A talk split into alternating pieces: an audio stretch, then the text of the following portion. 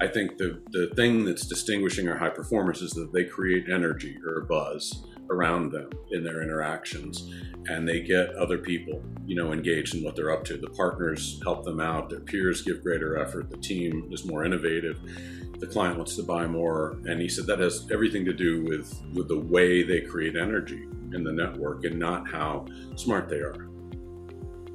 Hi i'm david green and this is episode 2 of series 16 of the digital hr leaders podcast you just heard rob cross Professor of Global Leadership at Babson College and author of a brilliant new book, Beyond Collaboration, talking about the number one predictor of performance.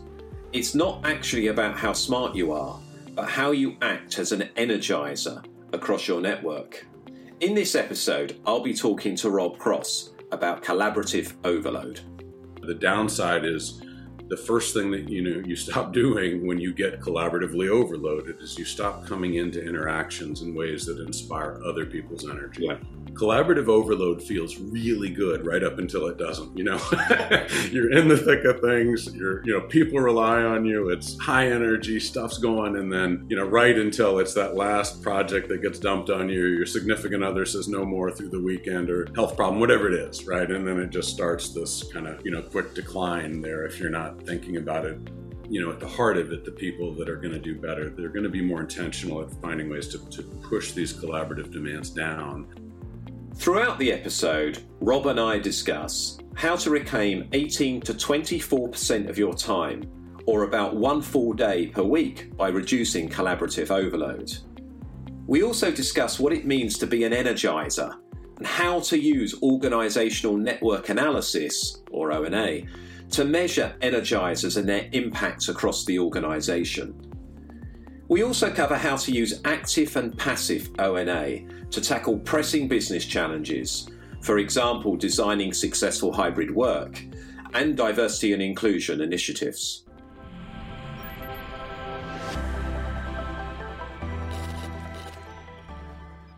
Today, I'm delighted to welcome Rob Cross, the Edward A. Madden Professor of Global Leadership at Babson College, and author of a brilliant new book, uh, Beyond Collaboration Overload and in my view, the world's leading authority on organizational network analysis to the Digital HR Leaders podcast. Bit of a mouthful to get started there, Rob. It's been it's great to have you on the show. Can you provide listeners with a brief introduction to yourself and your work? Yeah, absolutely, and it's such a, a treat to be here and with everybody. I think I bring a, a, an angle or a lens into the people analytics world that's looking at uh, ways that relationships have impact in uh, different different ways, and so such an opportunity to just get to share some thoughts and ideas. And I'm super appreciative of all you do to to kind of bring those ideas into this conversation, David. Very much. Um, but my focus is I, I teach at Babson, uh, and I also on the side I run a, a, group called the Connected Commons. That's a group of about 110 organizations now that are very focused in just taking analytical views into how networks and collaboration have impact on different uh, things in organizations. I use the things, you know, idea lightly because, you know, sometimes we're focusing at very large macro levels and looking at ways to drive cultural change more effectively or you know very heavily right now the whole return to work idea and how do you think about you know keeping networks together that need to be together in different ways has become interesting um, all the way down to the focus of this this book uh, which is very much more at the individual level, you know, and understanding kind of how individuals are connecting or collaborating in ways that uh, yield outcomes. But the real thread throughout in almost everything we're doing is uh, using analytic insights uh, around what kinds of connections matter, how much, what should people be doing to get scale in their collaborations, and really try to kind of bring that perspective to bear in providing guidance on what organizations should be thinking about, what levers they have to pull uh, to either reduce or you know in, increase connectivity as, as has an impact for them. And it's interesting, as I'm sure we'll, we'll, explore in our conversation, that this study of networks and, and collaboration is was already lots of talk about it and lots of companies doing it and obviously lots of more technology coming in place to, to kind of support um, some of that work as well right. and then and then the pandemic happened. Right, right, right. Um, and everyone's talking about collaboration in, in different work modes as well at the moment. So I think we will uh, explore lots in our conversation. We'll pack a lot in for, for listeners. Yeah. Now, obviously, the first thing that I need to mention, and I will stick it up in case it's on the video because I have, a, I have an advanced copy here, um, is the new book. You know, the timing is is fantastic, I, I guess. Um, but obviously, as I know, writing a book takes time and a lot of effort as well. right, Um, right. It's released on September 14th. I know that it's uh, pre- it's uh, available for pre-order now. You know, can you give listeners a brief overview and introduction to the book, and you know what what will they find if they if they decide to to pick it up and read it? Absolutely. So um, it's always great to see that because I haven't gotten a copy myself. I just know it goes out to influencers like yourself, and they get to read it. And, what I'm dying for is my wife to see the the endorsement for her in it and see what her reaction is. So you'll have to uh, take a look at that. But um, the the book is uh, in any in many ways it's interesting what you mentioned about the pandemic because I think in there's a lot of people whose fields of research were dramatically negatively impacted, you know, by by what happened and, and how innovation may be emerging or space is used or things like that. Um, for me, and uh, it's actually put this probably on a five year trajectory of advancing the ideas and Yeah. people really thinking about how do we either within teams we care about manage connectivity and collaboration more intentionally, uh, or as individuals, especially you know at that level, how we are going to go into some form of work going forward where we have fewer structures around us dictating the patterns of connectivity, even if it's just physical space, right? And the amount of time we're spending in a given context together. And so it's been interesting in that it's actually accelerated in many ways um, the need for people to be very intentional about how they're managing their own connectivity. So the the title, you know, uh, Beyond Collaborative Overload, came about with um, just the initial step of what we see the high performers doing. But at the heart of it, the book is really geared on understanding uh, work we've been doing for almost 20 years now in the consortia, where we would map these network analytics, you know, across hundreds of organizations now, and then go in and see what uh, are the patterns of connectivity that are distinguishing the high performers. So those Yeah. people that get and stay in the upwardly mobile category. Uh, you know, we've done that for about 20 years, and then over the past 10, the members of the consortia were really interested in saying, well, we love the performance angle, but could you also, you know, broaden your definition of success to think about people that are just, you know, God forbid, happy in their work, right? And so the, the idea is we've looked at performance and then also measures around thriving, well-being, career satisfaction. I mean, all sorts of different measures. You'll hear me reference them as the happy people, but I mean that kind of tongue in cheek. There's been a lot of kind of analytics behind that. And that's the heart of the book, right? Is to understand those people that are outperforming and sustainable in what they're doing, really investigating the way they're collaborating that enables them to uh, uh, to be successful. And what we see in it, the heart of the book is on this infinity loop model where uh, we see the people that are doing better, they tend to be more efficient collaboratively than their peers. So we can go out and plot these analytics and see who are the people that give the greatest impact and take the least amount of time in these groups. And I then went out and interviewed, you know, 100 women, 100 men. We just did a whole suite of things to understand behaviorally what are you doing that's enabling you to be about 18 to 24 percent more efficient than your peers, right? Uh, and so that's kind of one side of the loop is talking about some of the strategies there. And then the question that was really important to me to build into this book is not just how do you buy back time? Like that was the initial thing I was getting asked for from everybody. But but then also to say, okay, once you buy that time back, what do the more successful people do with it? because if you just buy the time back and then go back to faster meetings, I mean that's what's killing us from the pandemic, right? We've gone from having meetings that are an hour long to 30 minutes. People have a ton more of them and they're just more overwhelmed by the end of the day. They're not doing things differently. And so the right side of this loop, latter part of the book, is very much geared around how are these people engaging in collaboration in ways that enable them to scale differently. And it's a very different view of, of kind of how collaboration is creating scale and innovation, you know, for these people um, that that kind of ties together there. So that's it in a nutshell. it's really Great. Well, I think that's a great, a great overview, and and and I'm not surprised that the field has kind of tra- had a trajectory forward five years because the, the, what you just talked about is everything I'm hearing from talking to to organisations, people working as people analytics leaders in those organisations, and what they're being asked to to, to look at. Um, and you're right, you know, you know, people analytics as a field is definitely um, seen an upward trajectory. Right. I think right. since the start of the pandemic, you know, you know, for, for over a multitude of a multitude of things. So um, you know, it's it, it is interesting. I think that, as you said, that some fields have really been hit. You know, right. people's areas of research have been hit by the pandemic, and others have been accelerated. Um, what I'd love to hear, um, without giving too much away from the book, but maybe tempting people, you know, how do people succeed in in a hyper connected world? Because you know, I, I love the fact that, as you said, it's not just about how to buy back time, but it's what do the successful people do with that time? So how that how do they succeed in this in this hyper-connected yeah. world? Yeah, yeah, yeah. So I'll, i can touch on kind of either side a little bit, and maybe put out some some ideas there, because I think you know what's been really important in this work is understanding first how are people buying the time back yeah. and what they can actually do that they have more control over than sometimes we think you know at the heart of it and you know yourself or any audience that you go into if you just go back to people and say you need to connect with these five people in a different way they'd roll their eyes at us right? I mean none of us has a spare second to, to barely just get through the days and be healthy anymore. And so if you're not starting with this notion of how do you reclaim that time you're just you know tending to fall on deaf ears. And so at the at the heart of it you know what we could see in all these interviews uh, that I did is there are three broad categories of things and then a whole set of behaviors under each of these that we see the more efficient collaborators.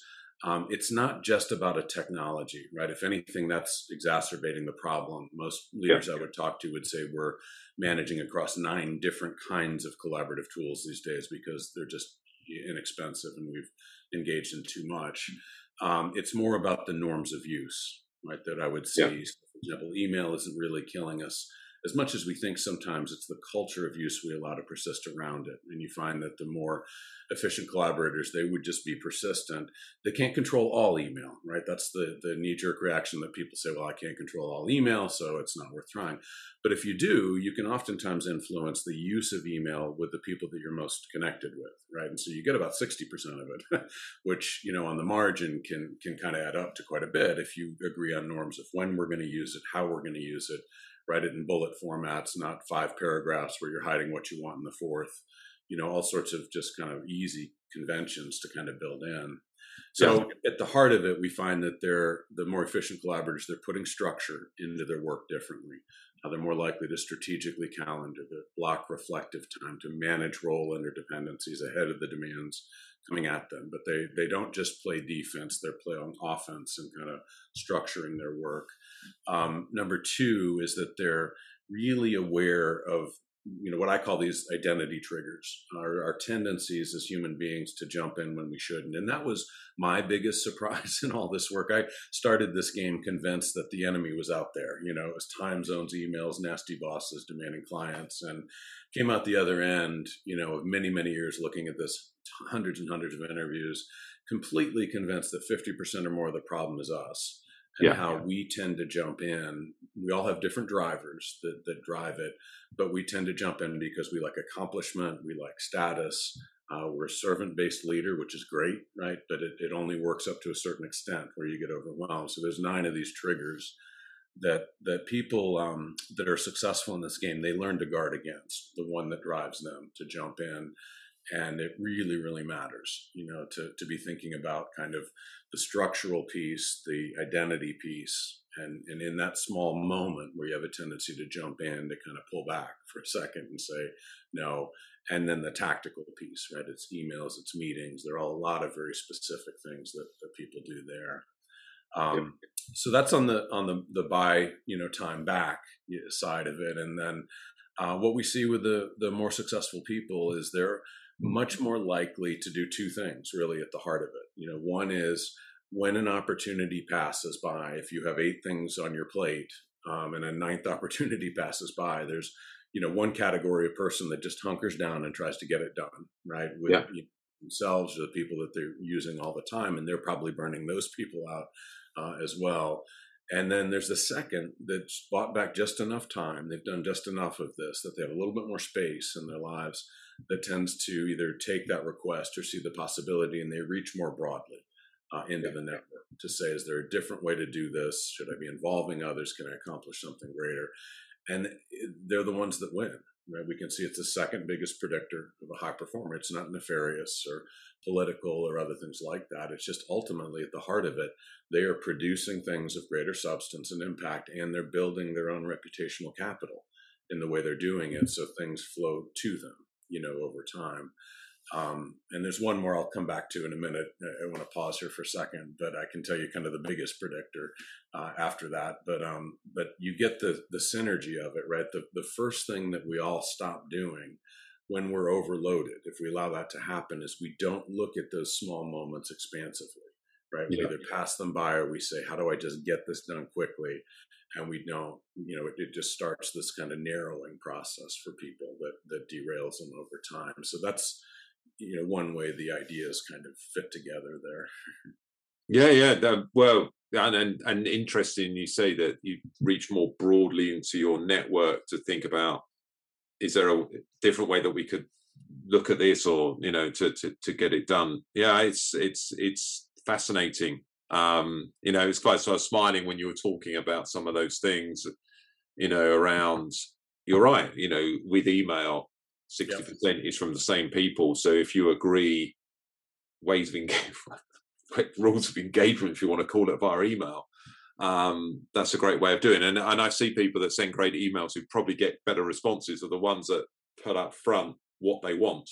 As you right. said, they don't hide it in the fourth or fifth bullet down because they're too afraid to, or right. They, they can't get to the point quick enough. Um, right. Like me sometimes with my questions, but um, but but yeah, it's it's it's it's really really interesting. I think, and and I and I guess what the book does is it it, it helps guide people, and and it's the same in anything, isn't it? When you when you learn the tricks of some of the best performers, then you, you feel more able to apply them to to yourself, I guess. That's what I, you know, that, that and that's the intent, right? And what I was hearing in this, of course, every time I write for Wall Street Journal, Harvard Business Review, other places, they're always looking for what's that one seductive principle, you know, that, that one thing we can build a book around. And this is just not that game. Like I've done so much of this in groups where we'll talk about each of these ideas, structure, you know identity and and tactics and say well which do you most need to do and we'll poll on it right? And and there's never one thing that gets picked mm-hmm. you know in these polls. These polls can be thousands of people right? It's almost always a pretty even distribution.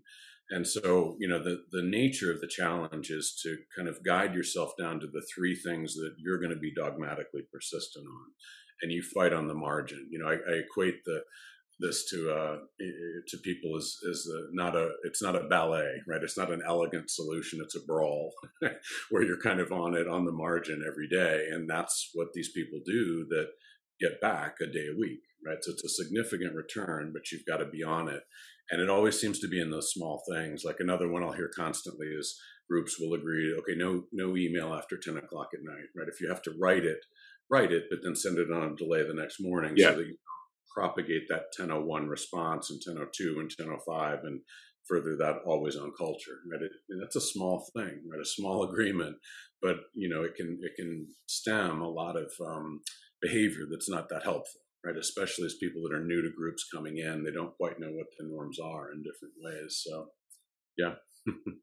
Yeah i mean i must a trick i a trick i've learned is when there's multiple people on an email chain um, resisting that temptation to jump in and sometimes seeing how it plays out. And then by the time it gets to the end, sometimes the problem's been resolved, or you only have to actually add one line or a couple of lines. And other, if you'd got involved earlier, you just would have been involved in, in even yeah. more and, and, and everyone else more work as well.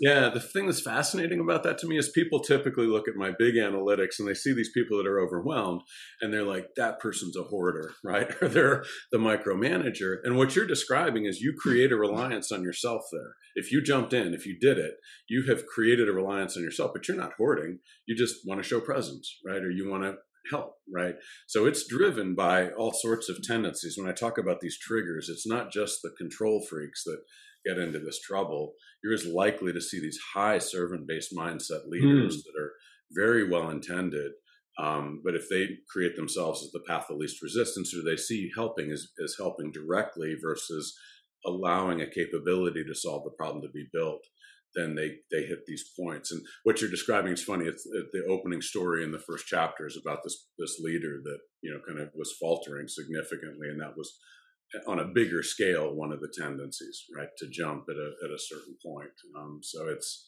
it's kind of eye opening when you really dissect it and start seeing the degree to which that's a form of overload. Again, that that's not out there. That's us that did that. Yeah, yeah. I, I, I know you, you, As soon as you said, you know, obviously you've been reading some of the book. You know, once you know we say fifty percent of it is us, and you think, yeah, it is. You yeah. Know?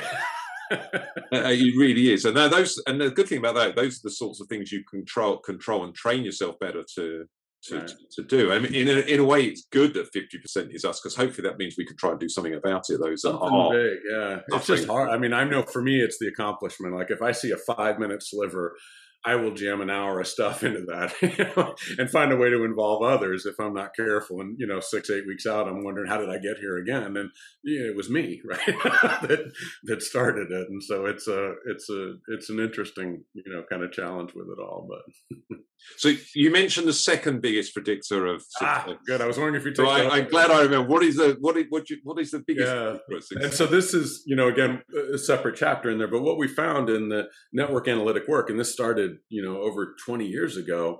Uh, it was in one of the blue chip consulting firms, and they were saying, "Well, I don't think what distinguishes our high performers is a couple points of IQ because we get really bright people." And they were saying, this one partner in particular was saying to me that I think the the thing that's distinguishing our high performers is that they create energy or buzz around them in their interactions, and they get other people you know engaged in what they're up to. The partners help them out. Their peers give greater effort. The team is more innovative. The client wants to buy more. And he said that has everything to do with with the way they create energy in the network and not how smart they are you know slightly yeah. higher iq or whatever. And so and sure enough we've mapped it there and, and over 23 years now actually we've been kind of applying that energy idea in these network analytics. And statistically, it is usually four times the predictor of a high performer. We find that kind of broad, diverse network, early stage problem solving tends to outpredict. After a certain point, it outpredicts human capital measures. You know, at a certain point, you start to propagate with people that are similarly smart and willing to work hard, and it becomes the network that that distinguishes people if they're scaling and then that energy idea tends to be four times the predictor the beta weights you know in there. I love being able to say that because most, most audiences i can't go into that so how do you measure that energy? Because that that's that would be really great to hear. Yeah. Well so for me it's just a basic question you know it's when you interact with some people you walk away more enthused. And yeah. and we can ask it in a couple of different ways and this is one of the reasons that i still uh, despite also being able to use all sorts of passive analytics that we do use, um, the predictive abilities of both the positive and the negative emotional interactions are far beyond the informational ones every time. So, you know, I can look at kind of the positive side of energy. Just who are those people that you walk away and you're just a little bit more enthused uh, about what you're up to? Not all the time, but typically. And you count number of incoming nominations and and find your energizers, you know, that way. And and you find that it's it's very behavioral is the interesting thing. I've i've had people on my team or myself go back and we interview the energizers the people that create it and then the energized you know in yeah. these networks to see what's going on and it's you know nine pretty specific behaviors. It's not sometimes what we think of in the sense that you're likely to see for example a, a, a low-key person be an energizer as somebody that's traditionally charismatic right? It's not kind of built up in the flamboyance or extroversion. Um, but they're much more likely, for example, to stay fully present in a conversation. They're not checking the text constantly, or they're much more likely to see realistic possibilities that connect with uh, what others care about, not just their stuff, but yeah. know, what others care about. And so, um, so that's that's you know, it's held so consistently across hundreds of organizations, all sorts of industries, um, that the the bigger predictor is again, it's not having that big network, but rather being somebody that creates pull to you. You know what I mean? They they get better talent around them. We can see they stay longer. Uh, ideas flow their way. Um, and just like I was describing with the infinity loop, you know, the downside is the first thing that you know you stop doing when you get collaboratively overloaded is you stop coming into interactions in ways that inspire other people's energy. Yeah. Right? You come in and you're like, how do I get this done? And you may be a nice person, but you're you're focused, right? You're kind of narrowed in on what has to happen. Um, and so again, that's the insidious nature of this. It's like if you're not taking care of the overload piece, then you just don't tend to engage in ways that that help you get scale, right, and get things kind of flowing to you in different uh, in different ways over time. And I guess that's the danger because if you are one of these energizers, people naturally gravitate towards you. Happens The likelihood is that you could be one of the people maybe that's most at risk of burnout because you do Right. get the overload. Right. And these analytics we run, and I think it's, I mean, one of the really fascinating things about collaborative overload, and I love the way you said it because I think it's what drives it, is collaborative overload feels really good right up until it doesn't. You know, you're in the thick of things, you're, you know, people rely on you, it's high energy, stuff's going, and then, you know, right until it's that last project that gets dumped on you, your significant other says no more through the weekend or health problem, whatever it is, right? And then it just starts this kind of you know quick decline there if you're not thinking about it but that's the insidious nature right is you've got to be thinking about in those situations do i engage directly or do i help create capability? Do i connect people under me you know and, and kind of see that that happening over time.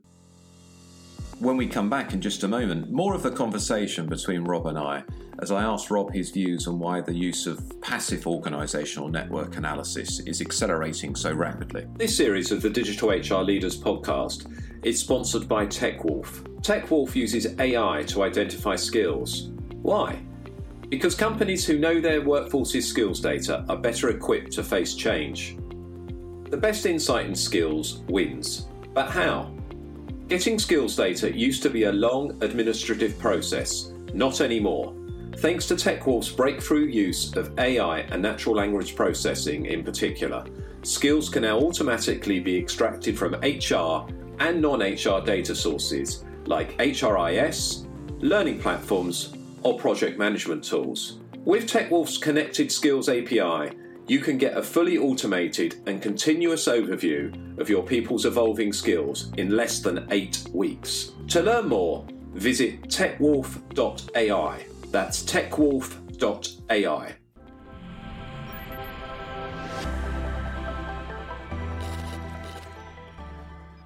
Welcome back to this episode of the Digital HR Leaders podcast with Rob Cross. Now, back to the conversation. I'm going to ask one more. Um, you mentioned something around, obviously, you've been doing network analysis for, you mentioned 23 years on, on this particular uh, study, it may even be longer.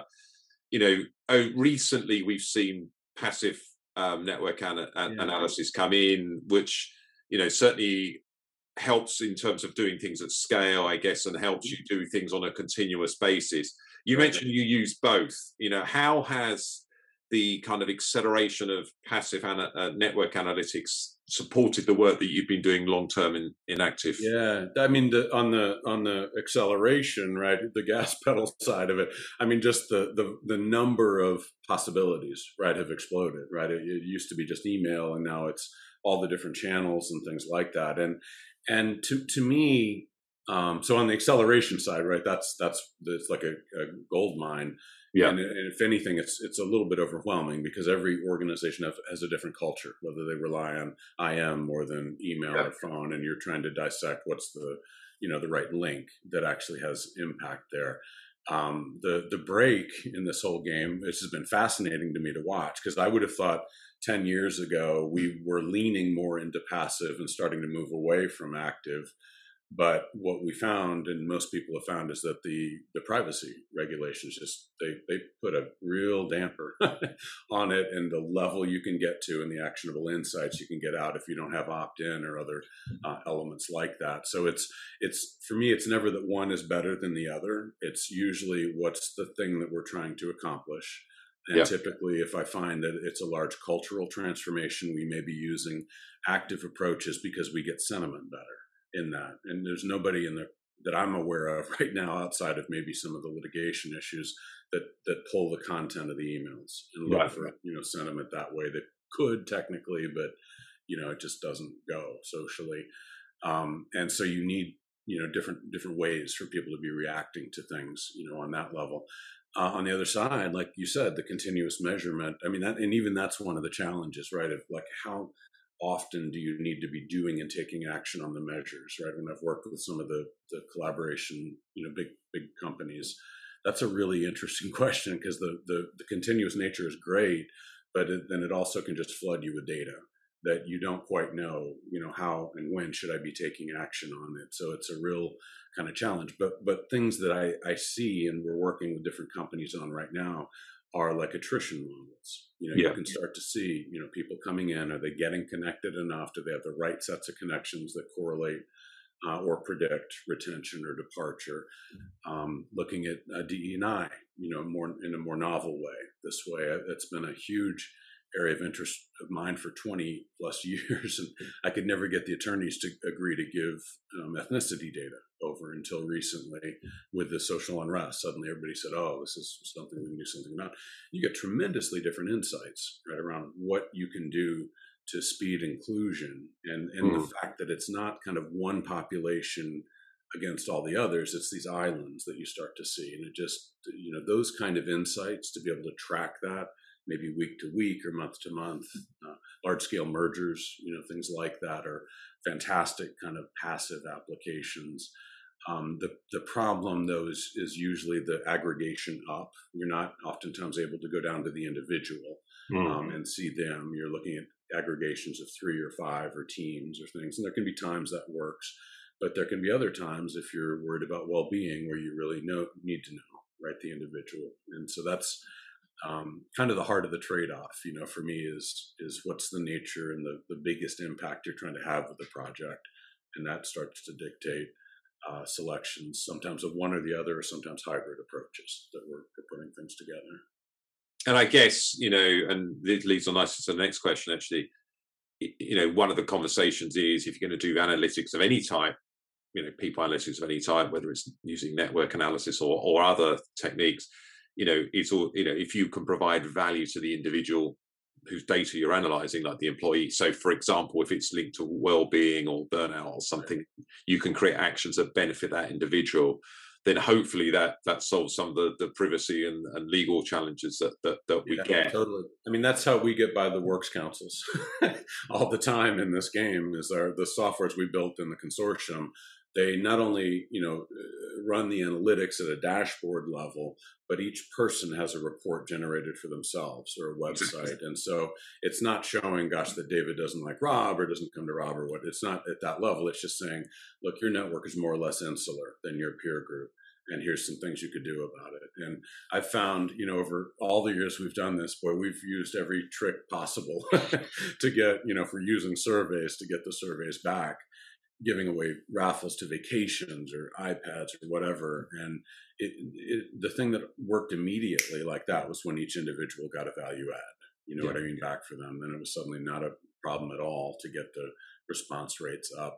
I, I, would like to see, you know, and I don't want to mention vendors' names, but I've got five in my mind. I'd like to see them doing more with the actual network data um, in creating these individual reports. I know mm. some of them have like time spent and kind of meeting management mechanisms, but there's a tremendous uh, strength if those organizations would would do it in helping people start to understand um, well, how is bias creeping into my network. You know, so for example, one of the things we know is that when people rise in an organization and continue to hold with 60, 70% of their trusted ties back where they came from, um, it's a natural tendency and it tends to derail people in ways yeah. that are invisible to them, right? They just don't see what's happening that they should have been paying attention to.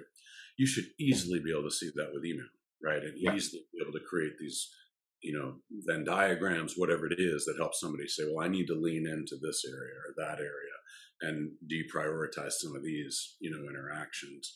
So there's a lot like that that I really would love to see the organizations do that's that's basing on understanding what the high performers are doing. You know what I mean, and helping to kind of feed that back to individuals in a, in a productive way. And I hope I hope we get there more and more. Yeah, yeah, I, I agree. You know, I mean, I've seen tools out there, and again, I won't mention any names that let you know if you, you know, some of your top connections who you haven't spoken to for a while, and, and that, that's quite good. And but if you you think about sales, you know, if if you've got the you know aggregated level of, what high performers in sales are doing in terms of the the, the combination of maybe um, contacts or connections they've got in and outside the organization and what teams within the organization they've got strong connections.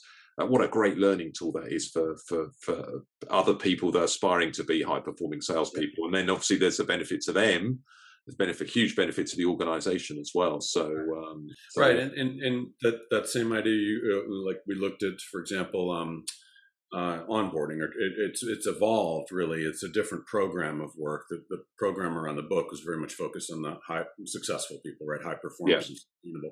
A different one that we had a ton of companies involved with and it's become even more important right now are looking at transitions in groups. So it used to be they just wanted to know about onboarding, but then it became about promotions or lateral transitions with agile work, right? And what we could see in that, just as another example, is that in general, strong culture companies, it would take people about three to five years to come in and replicate the connectivity of a high performer. Didn't mean they weren't talking to people. It meant they hadn't built the same constellation of bridging ties, you know, trust, reputation, that sort of thing that enabled people to scale. Um, and yet we would see some people do it in nine months. Yeah. And so, you know, we again interviewed the heck out of them and said, okay, here's how you can shift some of the things you're doing in these transition states um, to kind of get that. And that's a, I mean, that's a really big deal today. If anything, the the network and the relationships are going to be more important, you know, mm-hmm. as we go back in a return to work context. And so, you know, giving evidence of that to your point back, just like the salespeople or the high performer, understanding those people that move seamlessly across groups. Um, one of the studies, and maybe you would know about this. I'd love to ask you this. Actually, if I can turn the questions back for a second, I've been fascinated by this thing I see on LinkedIn, and I don't know if it's just me observing it and, and seeing it what I want to in a situation. But one of the things that I see is um, when people would enter into organizations, and we looked at this carefully, if they were really good at creating pull uh, versus push, right? So push for me is when you come in and you sit down, you have your meet and greets, and people say, "Well, David, tell me what you do," and you fall into the trap of telling them, right? Yeah. And, and really, most people don't care unless they know exactly how what you do helps them. And so we yeah. find that the, the the real fast movers, they would not answer the question. They would say, "Well, I'll tell you what I do, but." Let me just understand quickly what are your big priorities right now? Or one or two pain points and they would they would morph what they knew to that person's needs give status generate energy and create a win. And this was one of nine pretty specific behaviors that distinguished the fast movers. But what was fascinating is the people that pushed right and said here's what i do and they're not arrogant they're just doing what they've been taught. Yeah. What you would find is that they would start to struggle around the nine month mark right? That was the point where they just didn't have that well of support around them. And so meetings that took the pull person you know initiatives that took the pull person one meeting to get through was taking them five right? And and so they would leave but the leaving may not happen for 18 to, to 24 months we could see in this uh, over time. And i've been fascinated by what i see on linkedin again is um, this this a lot of times trickle effect where you see somebody that has a 10 12 14 year career in some place and then they go on these two year runs hmm. and I've, I've been wondering or trying to find a way to design a study to see if that's not what's happening you know what i mean because i think most of these people that end up leaving they're just going well, why don't these guys get me right? Or why why isn't this working like it just worked in other places? They're not equating what they did in the first six months to the the problems they're having you know 18 18 24 months out so.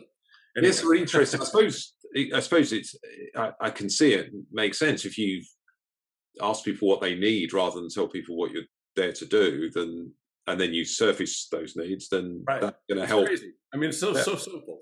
It is, but I'll teach that in classes. Even this is. But of course, people are. You're new in a company, and people ask, "What are you here to do?" Then you're probably just going to repeat, right? You know, for, what verbatim what you've you know you've agreed that you're going to be doing. Yeah, I mean. It, makes a huge and, and you you know it makes sense i mean you're under pressure right you're trying to impress you're new and everything else when i do this in my my classes or executive programs, I would everybody have the same reaction. Oh yeah, it makes so much sense, right? And then I would pull two executives down in the room and say, okay, play this out, and they immediately go into pushing. You know what I mean? They immediately fall back into here's you know what I've done or whatever it is, and it's just kind of I think it's conditioned from grade school on, right, in us to you know show we have to be smart in the moment, and and we just have kind of created you know unfortunately a bad setup for people. We hope you're enjoying this episode of the Digital HR Leaders podcast. If you're looking to continue your learning journey, head over to myhrfuture.com and take a look at the MyHR Future Academy. It's a learning experience platform supporting HR professionals to become more data driven, more business focused, and more experience led. By taking our short assessment, you'll see how you stack up against the HR skills of the future. Then, our recommended learning journeys guide you every step of the way helping you to close your skills gaps, deepen your knowledge, and press play on your career.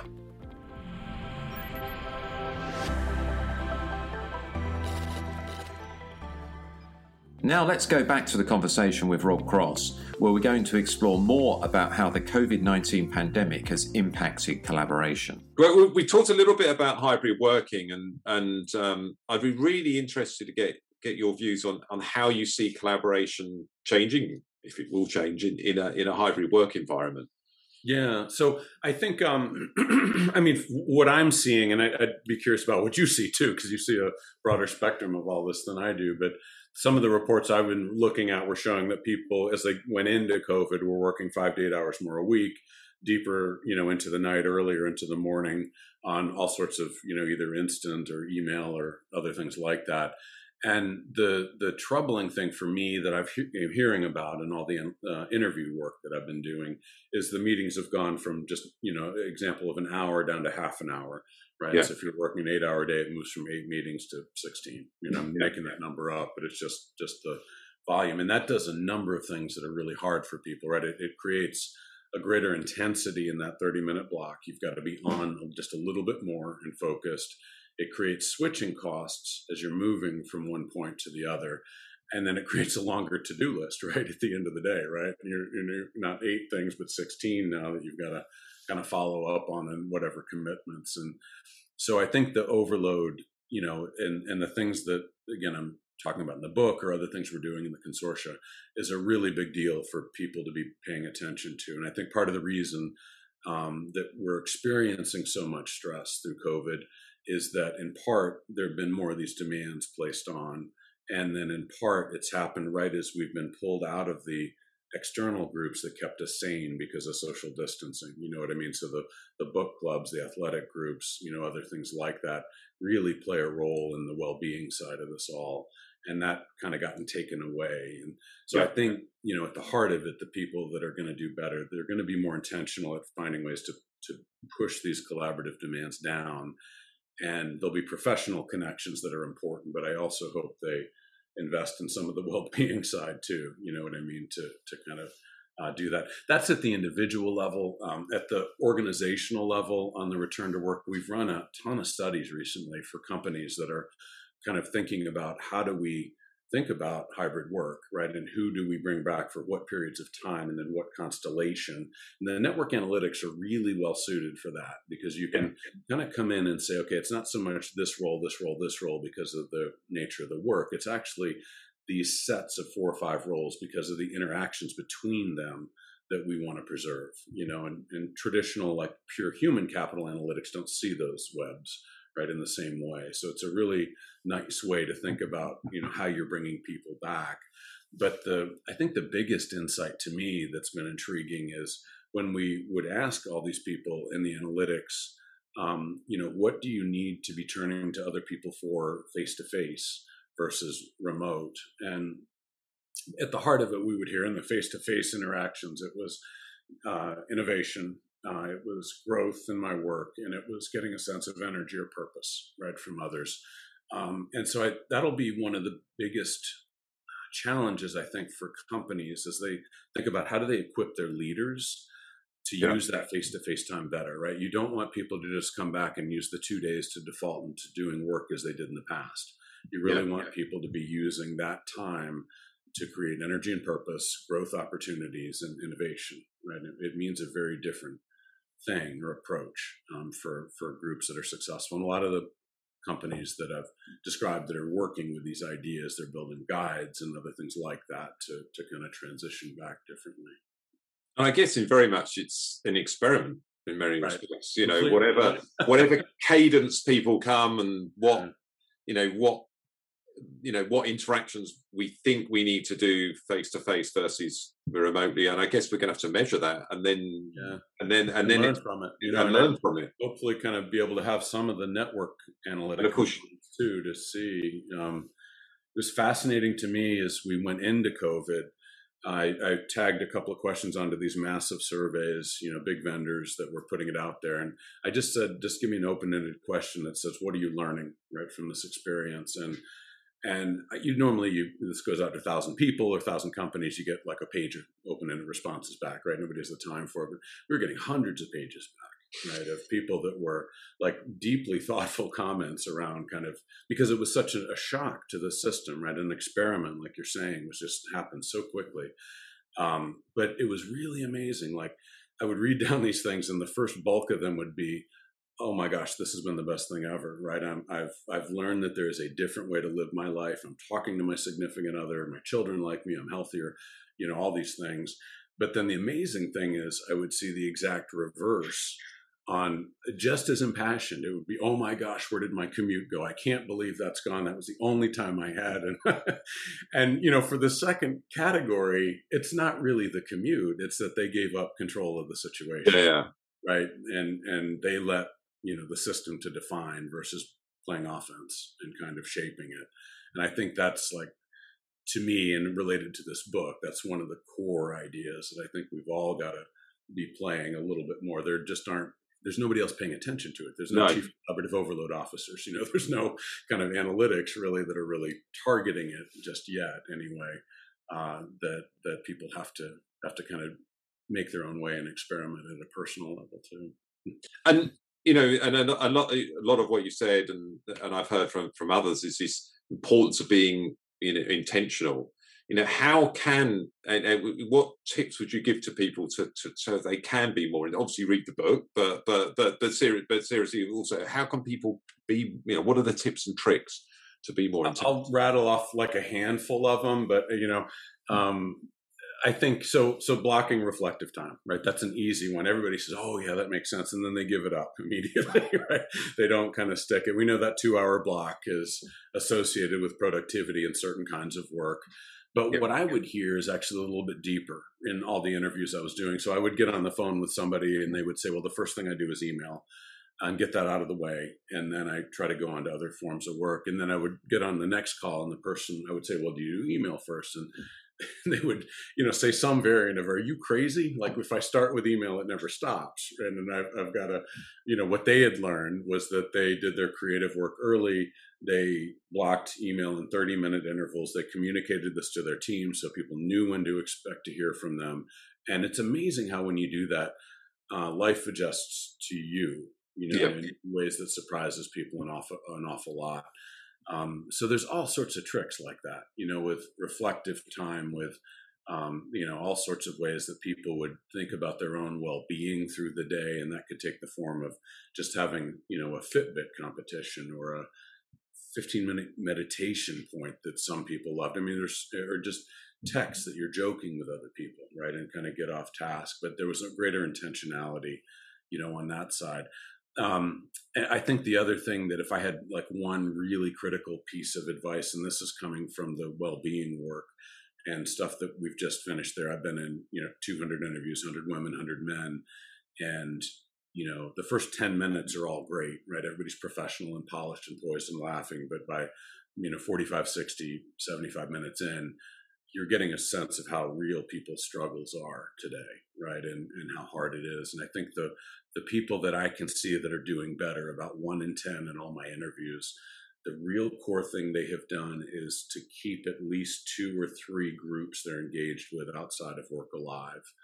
And they just have a little more dimensionality in their life, whether it's around athletics, music, spiritual, art, poetry. I mean, it comes from all sorts of walks of life but those people they're engaging with other people that care about that thing so they show up for it and they keep in it and it becomes a part of their identity but what people often don't think about is suddenly you're surrounded by a bunch of people that come at life from very different perspectives it's not all just you know the investment banks or the consulting firms or whatever and you just get a different framing of what matters and what doesn't right in these things and it just makes people healthier like if i had one idea for everybody. Yeah. If I had to force it to one, um, that's the the seemingly to me the biggest, most consistent thing we can do to put structure into our lives that keeps us kind of showing up in in different ways and more broadly. You and it's like, a little passionate about that after going. No, no, no, no. I, I, all these interviews, it's just a little bit. I know, I agree, and I and, and on from a personal perspective, I find the days where I do I don't know, fifteen hour day and don't do anything else, and if I do that maybe two, three days in a row, then I'm quite grumpy and irritable. And but if I've actually intentional about getting time to do some sport, um, either individually or in a group. I play cricket. We won't talk about cricket, yeah. don't worry.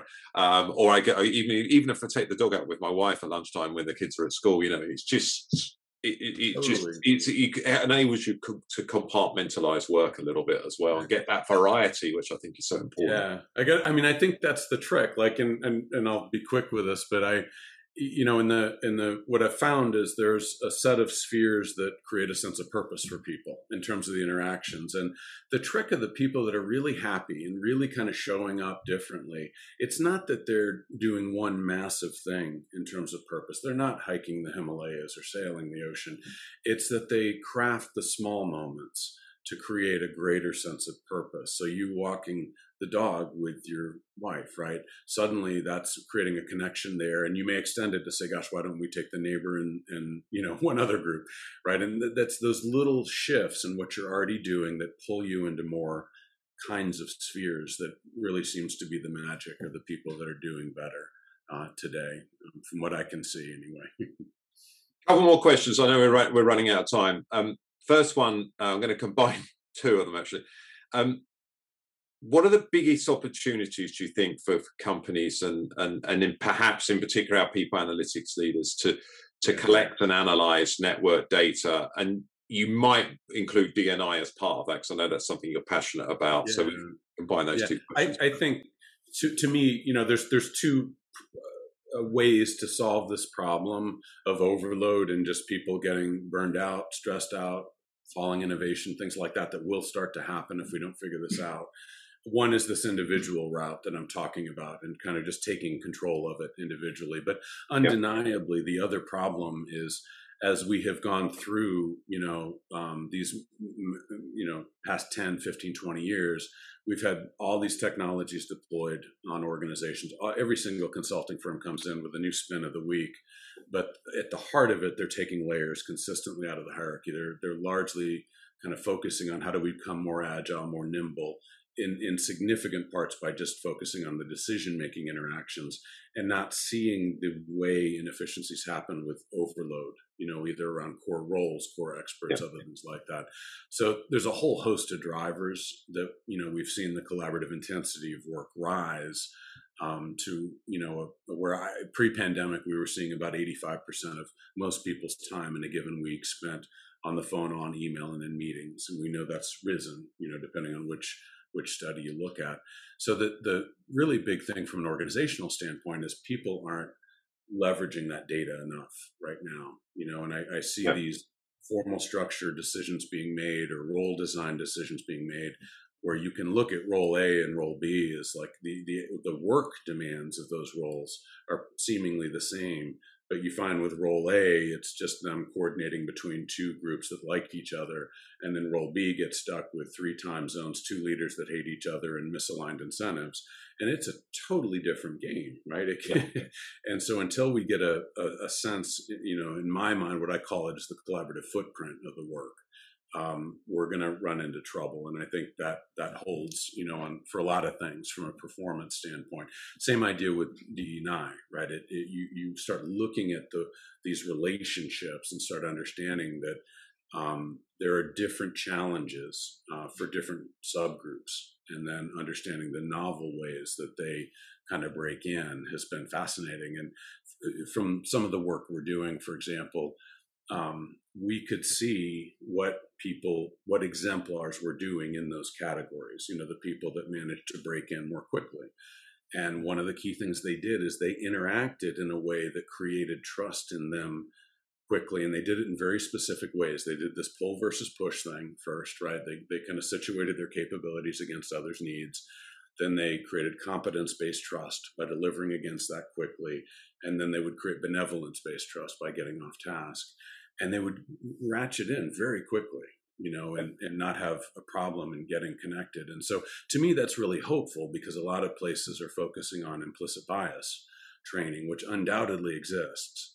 But it's very hard to train out of any of us. You know, we, we have that knee jerk reaction, and we're also left with the impression in the implicit bias studies that uh, because they're cognitive in nature, we're left with the impression that we never change our mind. You know, that once you and I have locked in, mm. it's that way forever. And it's just not true. Like you see all sorts of interactions happening. And so being able to learn from those people that accelerate that trust and and kind of think about, okay, maybe there's a different way to influence this on both sides. You know what I mean? The the behavior on both sides has been super cool. Like I'm really enthused about kind of some of the the pilots that we're seeing uh, there. So, but I think in general that all the, the heart of it all starts with getting better measurement, you yeah. know, and, and, kind of seeing what does this all look like and, and taking action that way. So, the last question before we, before we round up, um, and this is a question we're asking everyone on this series. So you might you probably uh, might think about the sort of collaboration element of this. How can HR as a as a function help the business identify the critical skills for the for the future? Um, I think it's it's a couple layers for me. If I were looking at that and, and thinking about that, I think one is at the organizational level, and that can be you know through people analytics roles. Many many places in the people analytics space, that's been the biggest you know increase in my consortium over the uh, last couple of years. The key is not the analytics, but the key is um, the insights, the actionable insights right? Getting really good at that, um, because unfortunately, the analytics for network analysis they've evolved, you know, for probably close to 100 years now, but it's been a very scholarly set of analytics that are very good for scientific proofs, but not for actionable insights. And so I think, you know, at the organizational level, you really want to ID what's the actionable insights and kind of help, you know, them be applied. Uh, at the team level, there's ways that we're building out that's a part of the commons right now, very focused on looking at team success as a product of how networks are forming inside and outside. And then, you know, at the individual level, I think that's a lot of what I was focused on in this book. You know, there's not a company out there that I'm aware of that doesn't have a leadership capability in one form or the other that's around collaboration. You know, they may call it one firm or matrix mindset or all these other terms, but the heart of it is around collaboration and getting you know greater results um, that way. Yet most of them are throwing things like Myers Briggs training at it or things that are tangential to, to collaboration. And what we've really tried to do with the book is to say, look, here's what these people are doing, you know, in, in ways to to work. So I'm hoping that that has an impact there, right? It helps in, in a couple of different levels as we go. We will see as it comes out. well, well, Rob, I, I was enjoying the conversation so much I completely lost track of the time. Actually, me as well, and I apologize for which rambling. A, you get me going, and which is a re- which hopefully the listeners will enjoy as well. So, thank you for being a guest on the Digital HR Leaders podcast. How can people stay in touch with you, find out more about your work, and also find out more about Beyond Collaboration Overload? As well. Yeah, absolutely. So, I mean, obviously on on LinkedIn, uh, a great way to connect there. But probably the most prominent area for me is my website. You know, I've, we've put up a, a, a, website that mentions the book, but also a lot of these other programs of work, and that's where we're featuring a lot of the white papers coming from the consortium and kind of evolving ideas. So that's um, robcross.org and always would welcome to have people out there looking and, and also telling me, you know, what people are up to. I, I thrive on that. and so would love to hear from people at that level too. And we'll put some links in uh, in the material that were around the, the, the episode um, so people can go and dig into some stuff. I'll put some examples of some of Rob's articles there as well so people can dive in. Rob, thanks so much. I really enjoyed the conversation. It's yeah, a great end to my day. I know it's in the middle of your day, so uh, so thank you very much. Yeah, thank you so much for everything you're doing. oh, thank you too. Thank you for tuning in to this episode of the Digital HR Leaders podcast. I hope you enjoyed it. If you did enjoy listening, please do rate the show on your podcast app and share it with your friends and colleagues via social media. We rely on your feedback and support to keep being able to produce the podcast. For more from us at Insight 222, subscribe to the podcast and our weekly newsletter at myhrfuture.com. Next week on the podcast, we'll be speaking to Mikaël Wornoo, founder and CEO at TechWolf. Until then, stay safe, stay well, and take care.